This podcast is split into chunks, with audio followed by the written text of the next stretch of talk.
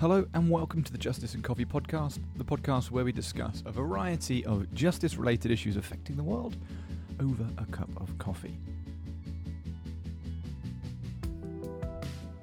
Thank you for joining us for part two of this podcast as we continue to hear from Claire as she describes her experience of being trafficked. Once again, can I offer a disclaimer? Some of the content of our conversation may not be appropriate for all listeners. I would also ask you to pick a time and a place where you can listen to this in comfort, away from distraction. As I said in part one, she has never shared in this way before, and I want to ensure we provide her with the respect, admiration, and support that she so thoroughly deserves. So here it is, part two of my conversation with Claire. Where was that? Where did that take place? Was it in the place that you were staying, or did you have to go somewhere for that to take place? So a lot of it happened where at his place, so he would go out, um, and I and I would work there in, in the in the room in one of the rooms. Um, so guys would just come. Um, sometimes I would be taken to places as well. It, it really depends. After that first time, he then took loads of different pictures of me and made me do lots of different poses or whatnot um, and was telling me that you know he needed this to make money um, that i was too fat so he couldn't feed me very much um, because otherwise it wouldn't i wouldn't be able to to work uh, and it, it just it just never stopped like I, I always at the beginning I, I thought to myself, well, there can't be that many guys really that want to meet with me. Um, so I, I kept telling myself, you know, it'll be just one, maybe one a day for a week or something like that. But it never got any less. I mean, it was so, so many men. I, I couldn't even count. Um, and some days it was just did not stop from morning and I'd be so tired. I just didn't even have the energy. I just didn't even care after a while. It was just, yeah. What was what was the reason this man gave? He, you spoke about him saying, "You got to do this for me if you don't do this for me, bad things will happen. You know, what what was his rationale for asking such a huge thing of you? Said that he was really in trouble himself, um, and that he needed money, um, and that he he couldn't earn it himself because obviously he wasn't a woman, else he would have done it because it's easy money, and that he also felt that I owed him um, for coming over and also the amount of time that he'd spent talking to me. So, yeah. And he, he used to keep saying, like, how lucky I was to be there, that other people would, would, would like to be in that situation because at least I had a roof over my head. Um, and it just felt like it was actually never going to end because every day was the same. And he really he stopped talking to me a lot as well. So I, I, I stopped talking to anyone. I didn't talk to the clients because i didn't want to really unless i, I had to. I didn't talk to him unless i had to because I didn't want to upset him. I didn't look at people. He, you know, he told me not to look at him, and if I ever gave him eye contact, he'd become really angry, really upset, and tell me to stop doing that. And I guess there's just there's certain moments that, that I guess stick in my mind a little bit more. Um, and there was this one guy that used to come and see me quite a lot um, and I really hated him. He was really, really sleazy guy. Um, but on this one occasion, he'd bought some cheese with him, and it was like a camembert circle, you know, those big massive cheeses, right? And he took it out of the bag and he was like, I bought you camembert. And I was so hungry by this point, and I just ate it. Um, and I, he said to me, he looked at me and he was like, Don't they feed you? Um, and he was just like, Man, don't they feed you? And then looked at me and, ca- and carried on and uh, he left. And I was thinking, well, I didn't answer him. Um, I wonder if this person is feeling worried or, you know, would tell somebody. And then he came back next week. Um, and nothing, nothing changed. And it was at that point then that I really thought, no one really does care here. I could be here forever. I can't see how I'll ever leave this situation. And if I did, he would just come after me. Yeah. Did did these men, these customers, ever inquire as to your circumstances? Did they know you were English? Did you think they they cared? They do. I was English, and they used they used to say to me, um, you know, it's really nice to come and see you because I know that at least you're not you're not being exploited. You know, some of these girls, um, lots of guys would say some of these girls um, are here, you know, not by their own free will. And I just used to go, yeah, yeah, yeah, I know. It's bad, isn't it? It's really awful. And in my head, I was just thinking, really do you really think that I would be here doing this? But it, yeah.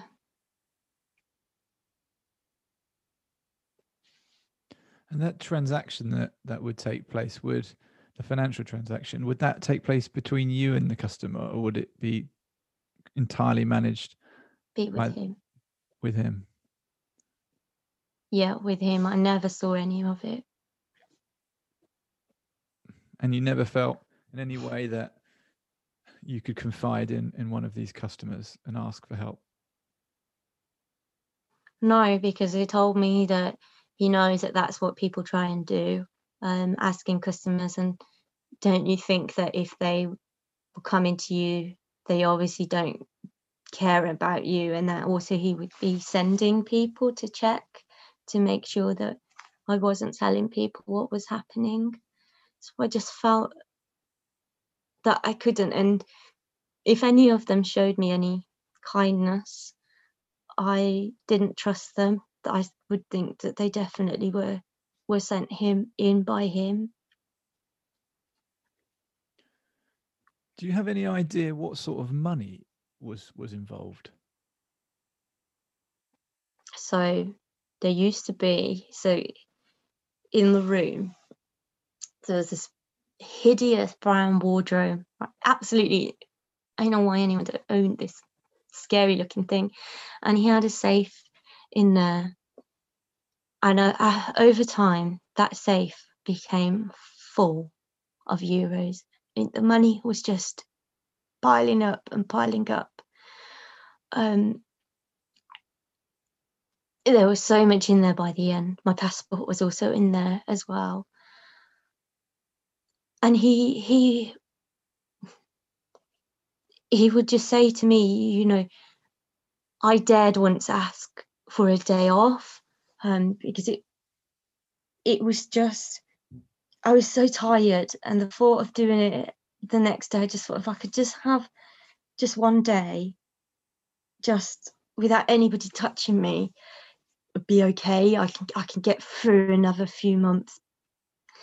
And then he said to me, Do you think that I can do that? I can't afford to do that um, you don't earn money anywhere. You don't earn much money. So if i just see, give you one person then what do we do? We end up stuck.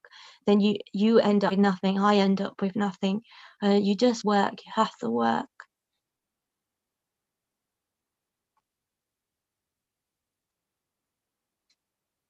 And how did how long were you there for? A year pretty much. So over a year. It felt like a hundred. how did it how did it come to an end? So I hadn't really planned it. Um I I remember after I'd been there for about 10 months, I remember thinking to myself, nobody here, there is nobody, he is not going to stop this. The, the clients are not going to stop this.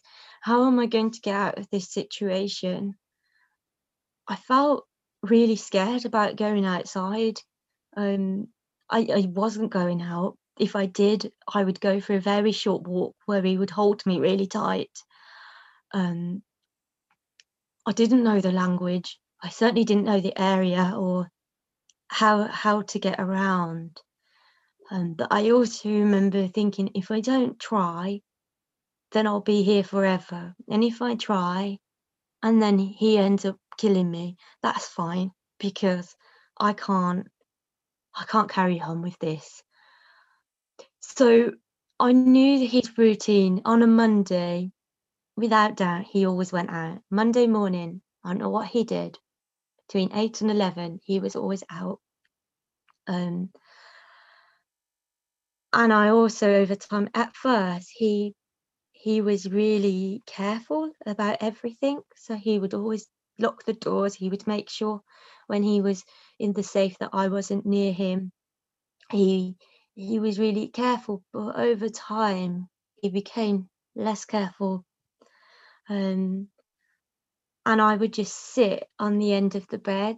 And when he was going into that safe, which he did most days because he was taking money out of it, um, I would just sit at the end of the bed, which is where I, I sat most of the day. And he, he, I guess he got trusted me a little bit and thought that I wouldn't leave. And I, me- I memorized the safe number which is still in my head now as 96641 and he went out one morning and I thought I can't do I cannot I'm in so much pain I can barely walk I'm so hungry it's just this overwhelming feeling of being constantly hungry and I opened the safe and that he'd been gone for about 20 minutes and I opened the safe and I shut it again. And I thought, I can't do this. This is just, this is far too extreme. Um, I need to just stay. And I was just sitting there looking at this ugly wardrobe. I was, no, I, I need to go. And I was running between the window and the safe, the window and the safe to try and see what was happening. I thought, no, let's just do it, just do it. So I went in, I got my passport, and I opened my passport and I looked at my face and I thought, oh my God, it's my passport. And there was lots of money in there. And I felt, I felt so guilty taking the money. I thought, I can't take much of this. I need to just take, just take a little bit. Um, so I took a tiny bit of money and then I ran back to the window I thought, right, he's not there. He's not there. He's not coming. This is this is quite a normal pattern for him. And I put on this outfit, right? this tiny, like a working outfit. So a really like vest vest top thing. and didn't have a bra or anything. And I just ran, and I had no idea where I was going. I really hadn't learned lots of the language. I, I'd learned language that would not help me getting around. Um, and I just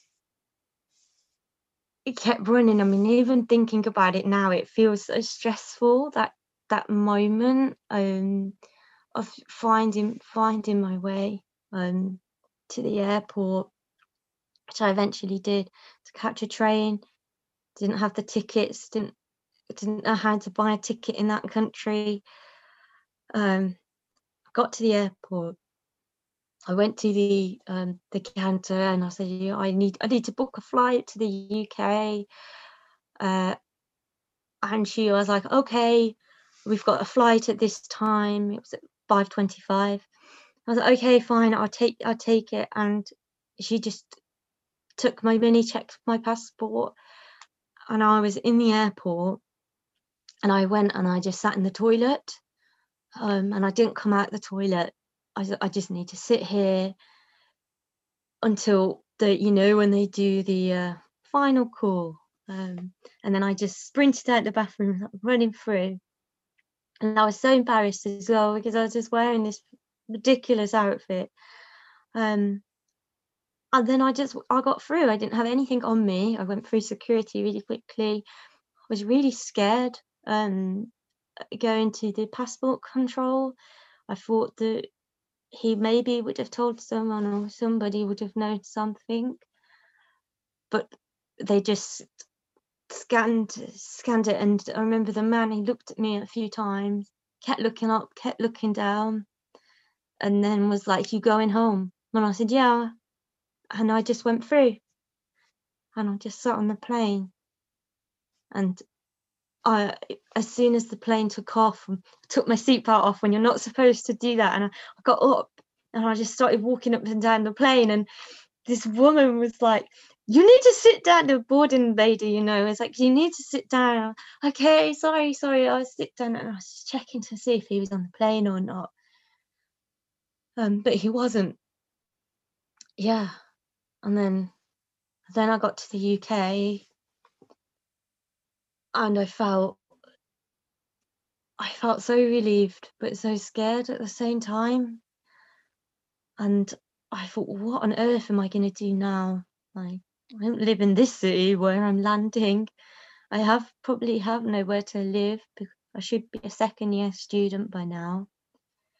Um, certainly wouldn't be in halls. But what I told myself was there's there's no way that nobody would have noticed that I'd been gone. There's just this there's just that just won't be possible.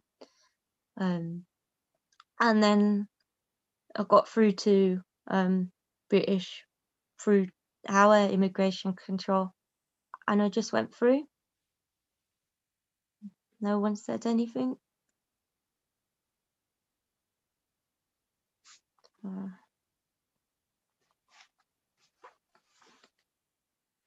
yeah. Wow. So what happened at that point when you're you've landed in the UK? Like what where do you even go from there? Did you alert anybody? Tell the tell the police, or what was the next step? Well, I, I didn't have a phone, so I didn't have anything on me, and I also didn't have. Oh, I had seven euros left, um, which wasn't going to get me far in London, um, and so the only place that I could think of going was was my old social services office um, so that's where I went, uh, which was again hiding in the toilets, but this time hiding from train staff because I didn't have a legit ticket to be on the train. Um, and and sitting on the train coming back to my hometown and just thinking, oh, what do I do? What do I do now? And how, how do I explain what's happened? And I got there, and my person, thankfully, my personal advisor was there that day. Um, and she came out to see me or took me in. And she was like, Oh, hello, it's so great to see you. Aren't you? Why are you here? I thought you was at university. Like, how's uni going? It's really good to see you. And I, just burst out crying because it was at that point that I realised that nobody had noticed actually that I, I'd gone at all. And I was thinking I stood there in this really stupid outfit. Um it was absolutely covered in like bruises and I was really skinny and I felt like nobody nobody had noticed. Um, and then when I tried to explain kind of what had happened, none of it made sense. She just didn't understand. Um, and I tried. Then I tried to talk to the police, and I don't think they really understood either. And then, yeah, they they housed me in another city then. So they put you up. They found you accommodation in a in another. Yeah. And what were those conversations see- like with, with with social service and the police? You say that they didn't they didn't understand you, or they didn't understand the situation, or or possibly believe you. What was it that they they didn't understand? Why why didn't they believe you? Why didn't this be? Why wasn't this investigated? I couldn't stop crying um, at first, and every time they would ask, you know, talk to me about what was happening, I just cried and cried. And I felt like I was just being completely interrogated and blamed, and I didn't know how to explain how I'd ended up in this situation because I felt really embarrassed that I've met someone online and took up a flight just to meet him. Um, I felt really totally embarrassed about that. And, uh, you know, all the way back, I was thinking, how am I going to explain that I went there by choice and then that happened? Yeah and the police they tried to i guess question me. Um, but i found that whole experience really terrifying.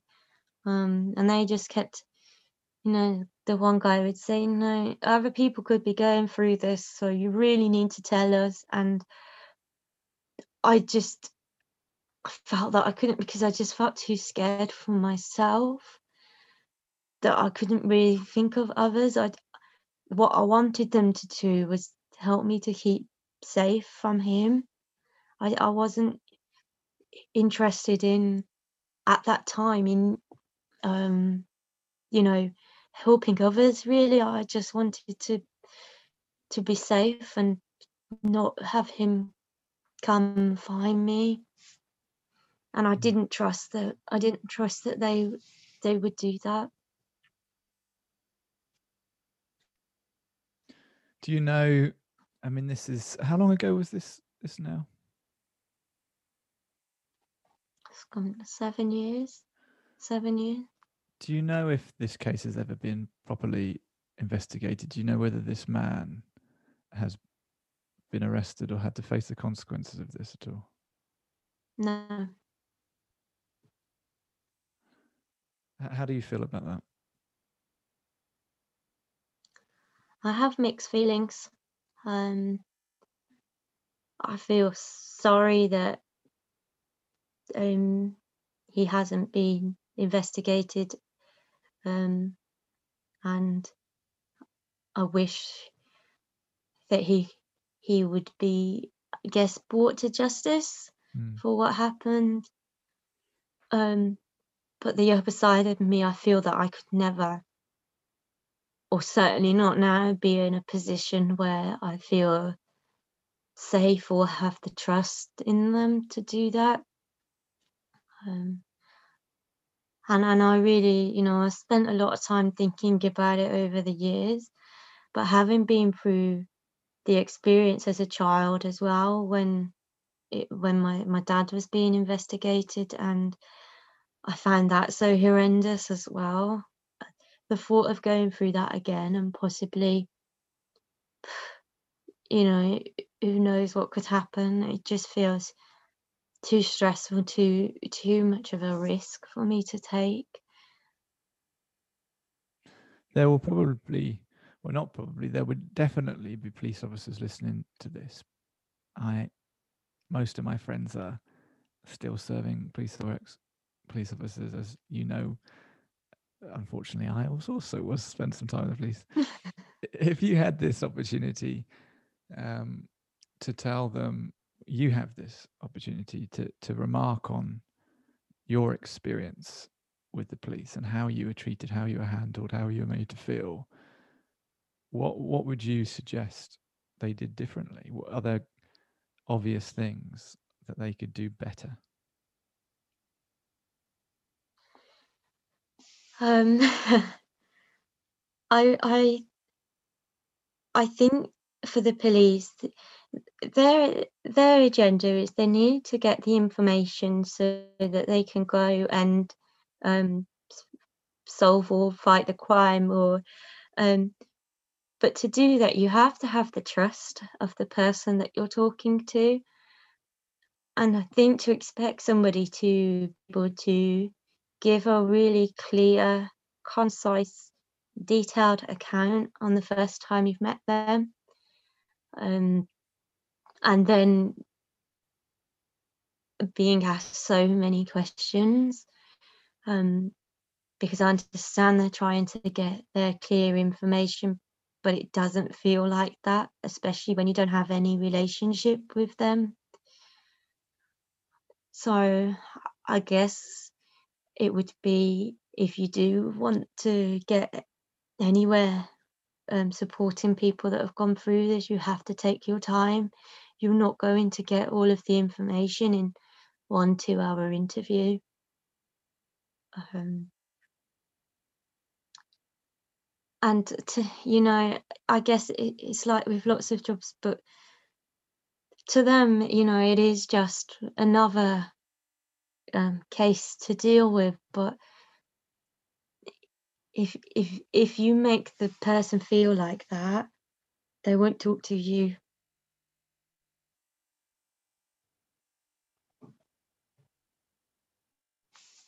I wonder if I could pose the same question regarding social services, whether you would be able to take your experience of a child, but also as a young adult and and today with what you know today, how would you suggest they improve their response to people in, in situations like the one you experienced?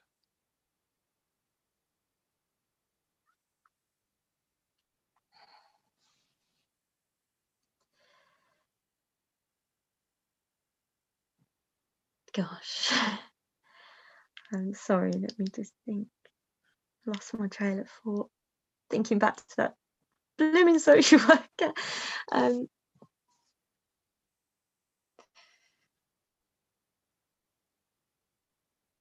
my advice would be in terms of them not even realizing I was gone is don't assume that things are are perfect just because I haven't been in touch because I hadn't been in touch because actually I was missing and if if the university um my um, advisor had spoken they would have been able to realize that I wasn't there.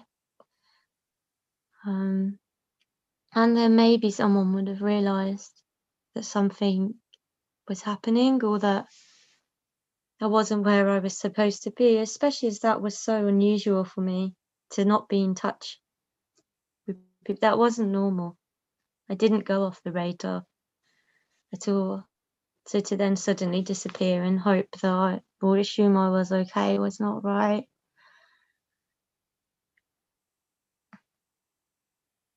And I think it's just the importance of having connections really. I, I was so lonely and no one knew. No one knew where I was and no one missed me, which meant that it was easy for me to be there. Yeah. And I guess that's what like this guy knew as well, is that from everything I told him, I pretty much told him everything before I went over. Um, I guess he knew that no one would be looking for me.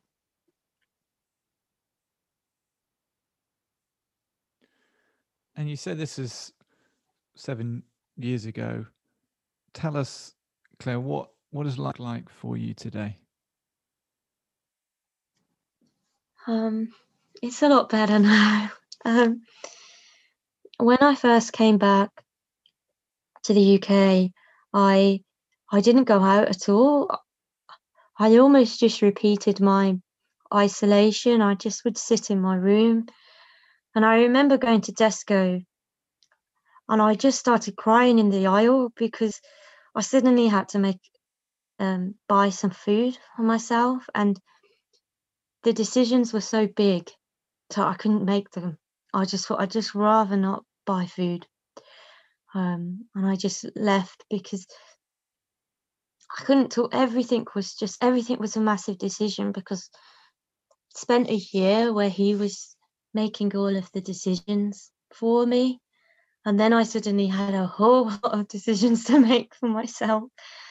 Um, so it took it took me a while. I I I reached out to Emily um, when I'd read this book that made sense to me because it was another uh, British person that had gone through it, and I really felt that I was the only person in the UK that had managed to get themselves into this silly situation. Um, and you know, f- through meeting Emily, she she very quickly came to meet me, even though we lived really really far away from each other at the time.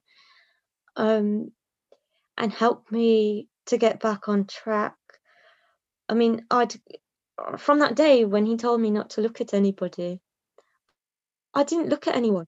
I I mean, I'd known Emily for six months, but I still couldn't tell you what she looked like um, because I wasn't looking at her.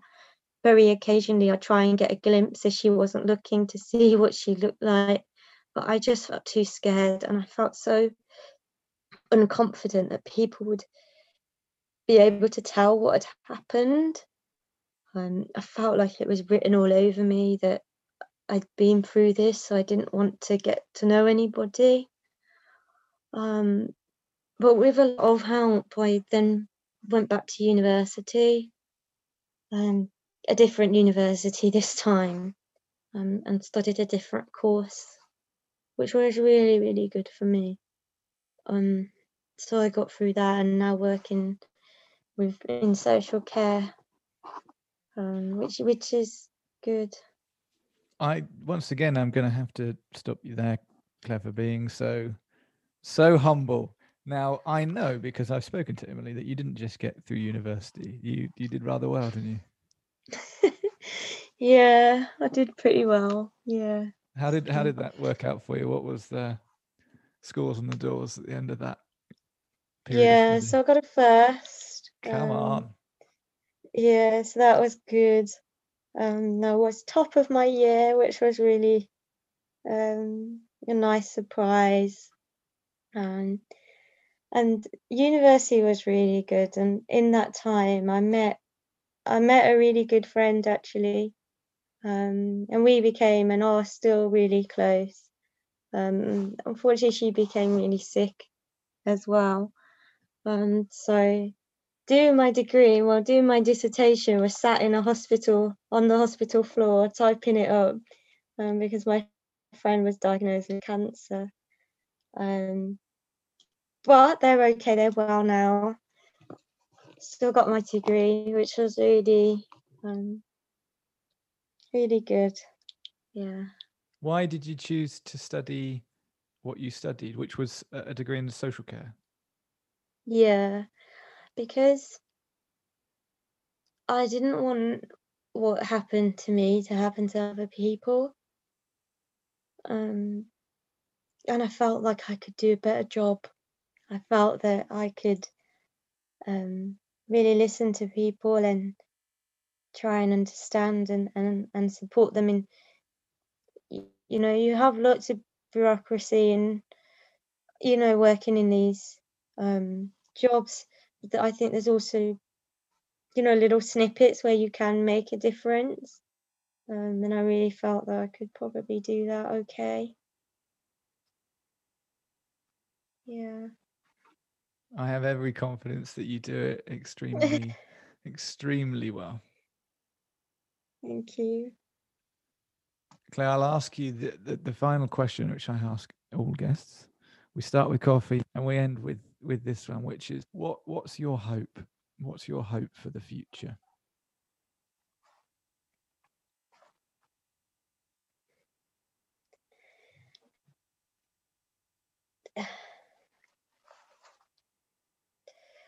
it's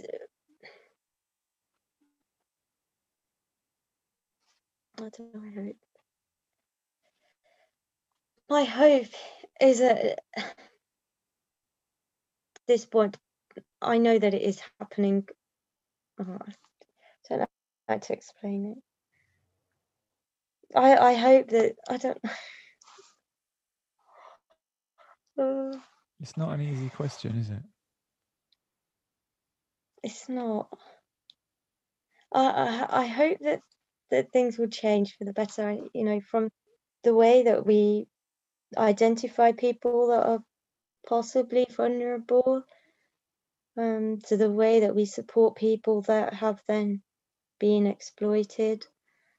Um, I hope that through that whole spectrum, from the prevention side of things to the long-term support for people, I hope that that will continue to improve and that the services will be there to a point you know you can hope can't you that you won't really need them anymore And what about for your life? What what what would you like to experience in your future? um, it's really you know when i think about the future now i do feel quite hopeful and i never used to feel that. I used to just hope that tomorrow never happened would not happen.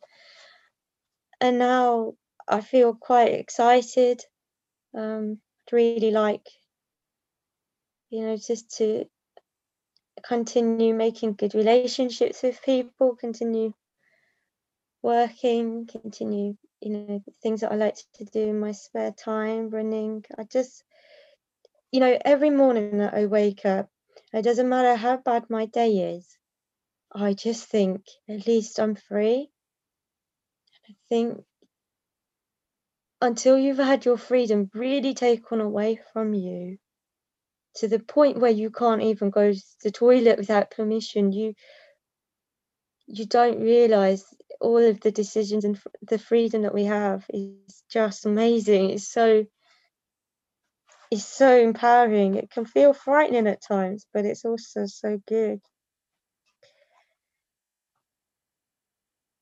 Yeah. I think that's a fantastic answer. thanks Claire, I, I'm gonna I'm gonna close it at this point, but I do want to I want to say that, like I said to you on the phone the other day, I, I think you're amazing. I think you're absolutely incredible to have experienced what you have, to be able to do what you're doing now for a job, which is not an easy one. It's an incredibly taxing one. To do it well, but also to be able to articulate what you just have is no small feat at all. It's it's quite remarkable, and I'm I have no doubt. It's funny when you produce a podcast, you see these, you get numbers come back, right? So you get an idea of how many people have downloaded one episode, and you get an idea of where in the world people are downloading. But that's it. You don't know who's listening, and you don't know how it's affected them. And every now and really, really encouraging and blessing someone will say, Hey, I listened to this the other day and it made me think of this. Or, Hey, I never knew this. I was listening to your podcast and I found this out. And it's so encouraging to hear that. I know with absolute confidence that our chat today will do a great deal of good in ways we may never be able to see. We may never know about it, the ripple effect. But I know good will come from you so bravely sharing your story. So huge, huge thank you from me. oh thank you thank you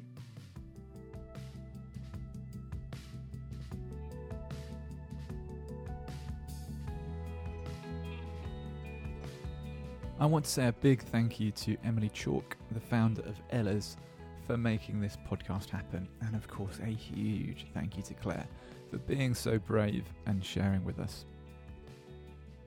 I hope it was a good experience for her. It certainly was an incredibly moving and informative one for me. I think there are lots of learning points to take away from this. One of them is the importance of having a continuous, joined up provision of care.